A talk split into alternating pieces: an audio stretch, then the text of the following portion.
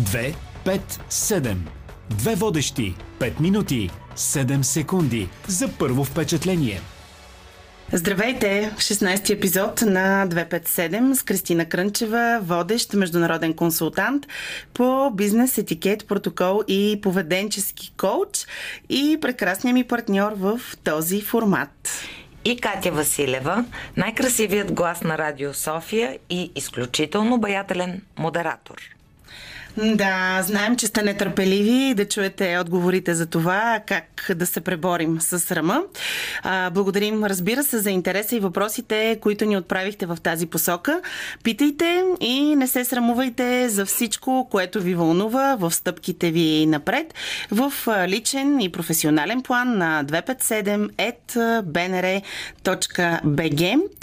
Аз покрай двете ми дъщери си давам сметка, че още от съвсем малки се опитваме в нас да мотивираме децата, да ги учим как да не се срамуват. И, Кристина, какво можем да направим, за да се преборим с срама? Това, което можем да направим е да си изградим издържливост или устойчивост срещу срама. И това е процес обаче и се състои от няколко етапа. Може би всички хора по различен начин минават етапите, но така или иначе, ето един от тях, то е разпознаване на срама, разбиране на неговите механизми. Миналия път говорихме, че срама се усеща и на физическо ниво. Сега, дали е усещане за изчервяване, нали, нахлува ти кръв в главата, дали е топка в стомаха, дали са тръпки, които те побиват, няма никакво значение. Важното е, че когато физически почувстваме срам, ние да го разпознаем. Това е важното. Тоест, най-простото нещо, което можем да си кажем е опа, срам ме. Или опа, това е болка, болка, болка, това е болката на срама ми. Тоест да разберем откъде идва и каква е историята, която седи зад него. Тоест, трябва да помислим какви думи или очаквания са го предизвикали. И като стигнем до там, какво се случва? Започваме да упражняваме критично осъзнатост. Тоест, очакванията и посланията, които са го провокирали този срам, трябва да си дадем сметка ясна при това, дали са действителни, дали са истински, дали са реалистични. И тук важното е да разберем дали са подчинени на собствените ни желания или са провокирани от желанията на другите. И какво, ако е в единия, ако е в другия случай, и каква е разликата между това? То няма разлика. Просто етапите са различни и няма значение с кой ще започнеш от етапите. Всъщност, до тук казаното, даваш си сметка А, имам топка в стомаха, това е срам. И Б, този срам идва от това, което казах току-що на Катя. Не трябваше така да говоря. Като пример. Добре да речем, че аз съм разбрала, ще го осмисляме после, като чуем епизодите още веднъж в дигиталните платформи. Давай нататък с другите механизми да преодолеем срама. Ако няма човек на когото да споделите преживяването си, можете да го запишете на хартия, например. Защото по принцип казваме, а, добре е да се споделя. Трябва да се говори за срама. Трябва да потърсиме близо с друг човек. Готови ли сме да го признаем? То това е по-интересното. Имайте предвид, че болката от срама е много силен механизъм, който задейства първосигналната част от мозъка ни, която ни кара да бягаме, да се защитаваме или да се крием. Обикновено това е нашата реакция от срама. Дам веднага пример. Миналата седмица в четвъртък имах едно обучение и една от участничките каза, ама Кристина, аз никога... Значи това е група аз никога не мога да отказвам от а, задачите, които ми поставя шефа. То добре, че шефа го нямаше в групата. И казва, след това се скъсвам от работа, за да ги направя. И в момента, в който той ми даде недобра оценка на това, което съм направила, в смисъл не пиш там шестица с браво и ръкопляскане, тя каза, това ме съсипва. До такава степен ме съсипва, че след това се разболявам. Или ще ме почне гърлото. Колегите, между другото, имаха с разбиране. Не каза, да, тя е такава.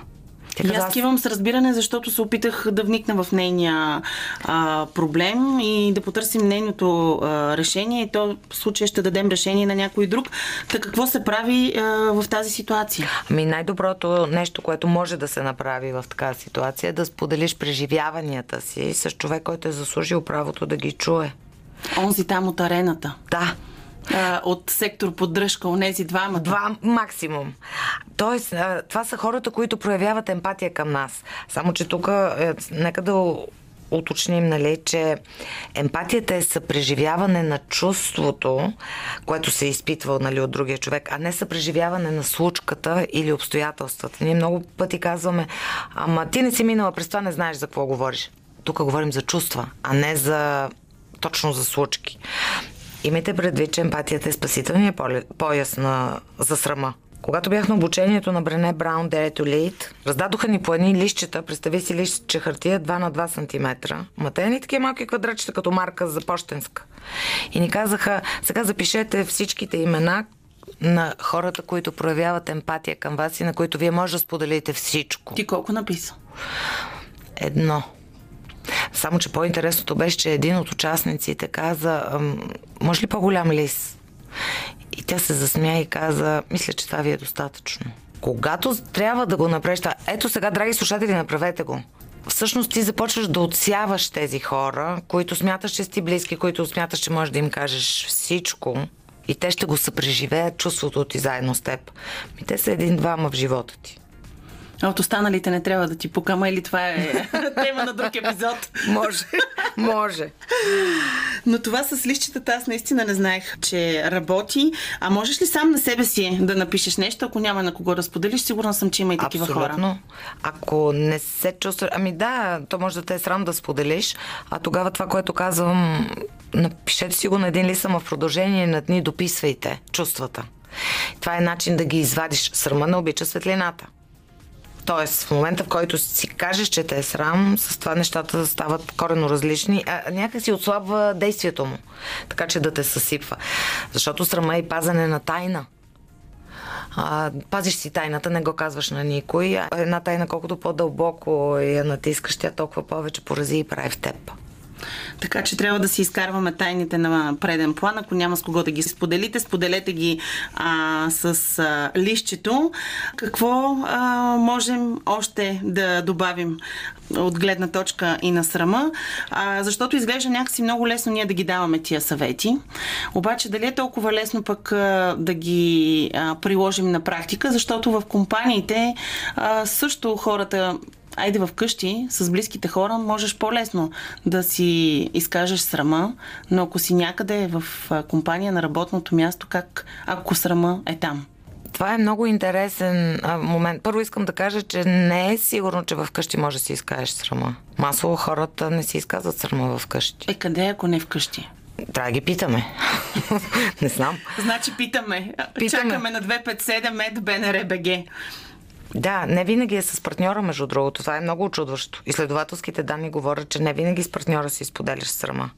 Сериозно. А ако говорим за срама в компаниите, в които работим, той се поражда там, където е стил на управление.